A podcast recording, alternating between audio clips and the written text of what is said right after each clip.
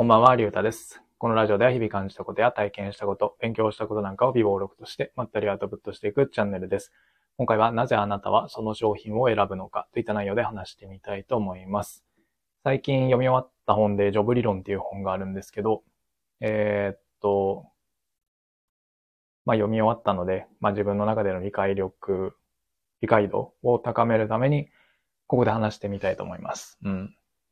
ただ、うまく説明できる自信はないので、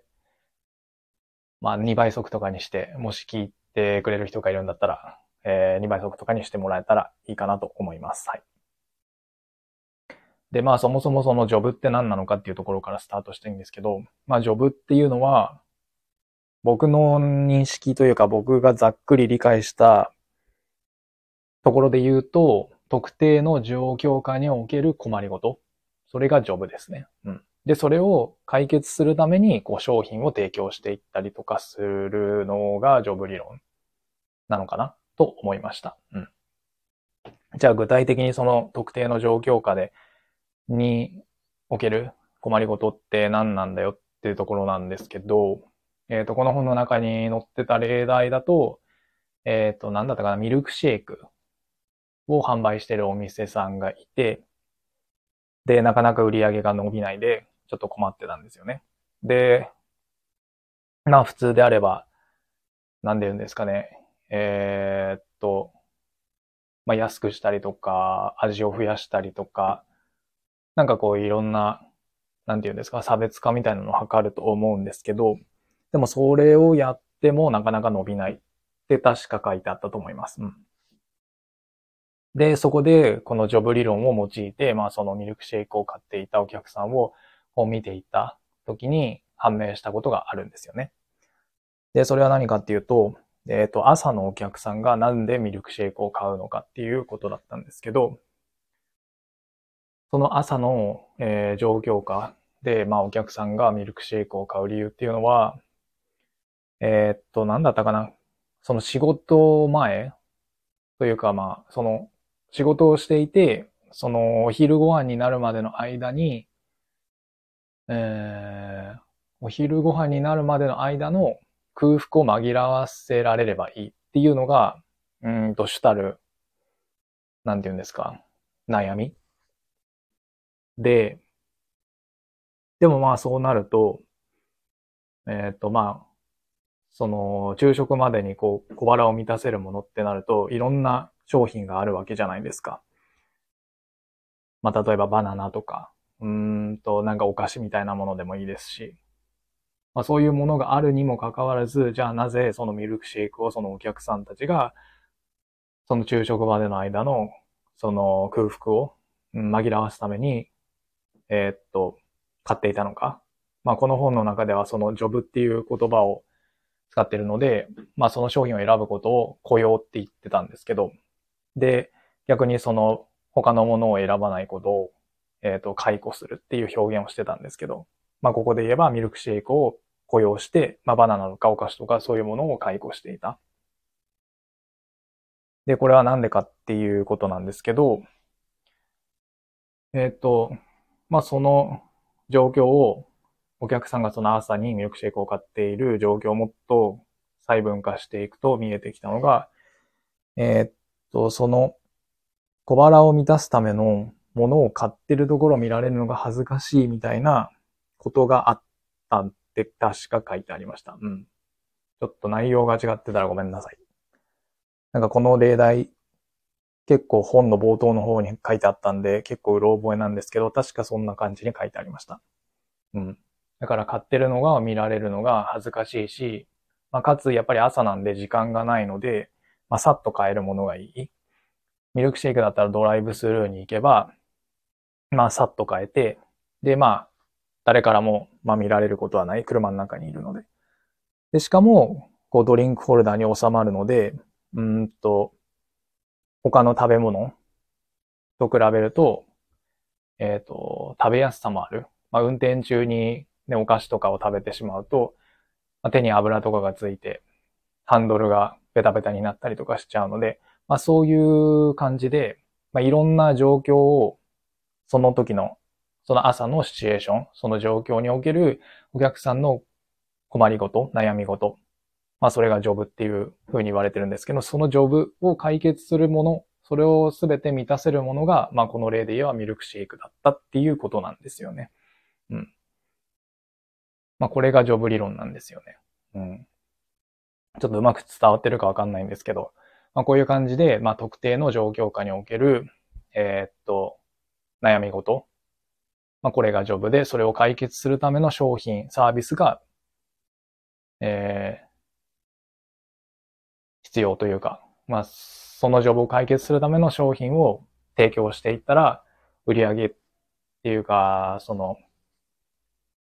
お客さんに選んでもらいやすくなるよっていうのが、ジョブ理論だと僕は認識したんですけど、この本を読んで。うん。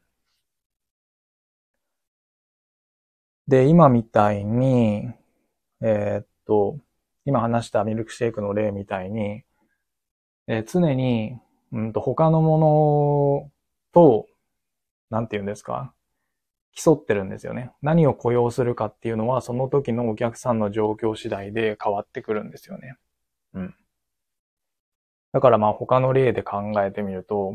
例えば、東京から大阪まで移動したい。で、しかもその状況が、その東京で仕事が終わるのが夜の23時、夜の11時ぐらいで、でも大阪に着かなきゃいけないのが翌朝の何時にしましょうか、6時とか、朝の6時。ってなった場合、こういう状況でなった場合、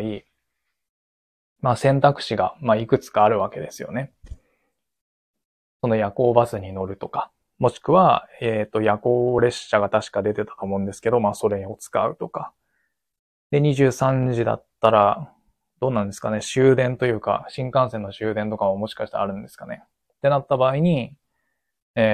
の新幹線プラス、翌朝の、なんていうんですか、6時まで泊まれるホテルっていうのが、雇用すべき、商品とかサービスになるわけですよね。だからその時々の状況によってどれを雇用されるかっていうのが変わってくる。うん。ですよね。だからそれらに、負けないような、商品を考えたりサービスを考えたりする必要がある。そのジョブ理論をベースに、その深夜の間に移動して翌朝に、その目的地についていないといけないっていうジョブに対して、その企業側はどういった商品、サービスが提供できるか、どうすればそのジョブに対して雇用してもらえるかっていうのを考えないといけないですよね。うん。これがジョブ理論なんですよね。今の例え話ちょっと違ったかもしれないんですけど、そういう感じです。はい。で、このジョブ理論と、似た用語に、ニーズっていうのがあるんですけど、どっちかっていうと、ニーズっていうのはもっと広い意味で使われる。この本ではトレンドみたいなものって書いてあるんですけど、僕の認識だと、さっきのその東京から大阪まで移動するっていうやつだと、ジョブっていうのがさっきみたいな、深夜に仕事が終わって、翌朝の早朝までに、大阪についてないといけないっていうのが、ジョブ。結構なんていうんですか、細分化されたというか、結構状況がはっきりしているものがジョブで、で、ニーズは何かっていうと、東京から大阪に向かいたい人たちがいる。それがニーズだと思うんですよね。僕の認識というか理解ではそういうふうに思ったんですけど、もしかしたら解釈が違うかもしれないんですけど。そうですね。だからジョブの方が、なんていうんですか、よりお客さんの悩みに近いというか、ダイレクトなもの。だからこそ、そこに訴求できるような、それを解消できるような商品とかサービスがあればお客さんに雇用してもらえるよっていうことだと思うんですよね。だからそのジョブっていうのも日頃から、見つけられるように意識を持って、こう、お客さんのことを見ようっていうのが、このジョブ理論なんだというふうに、僕は思ったんですが、どうでしょう。うん。この本を読んだ方、ことがある人からしたら、それちょっと違うんじゃないって思ったかもしれないんですけど、僕が読み終えた感想というか、読み終え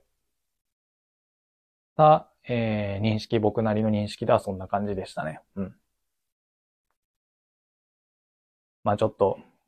具体例とかが分かりづらかったかもしれないので、もし、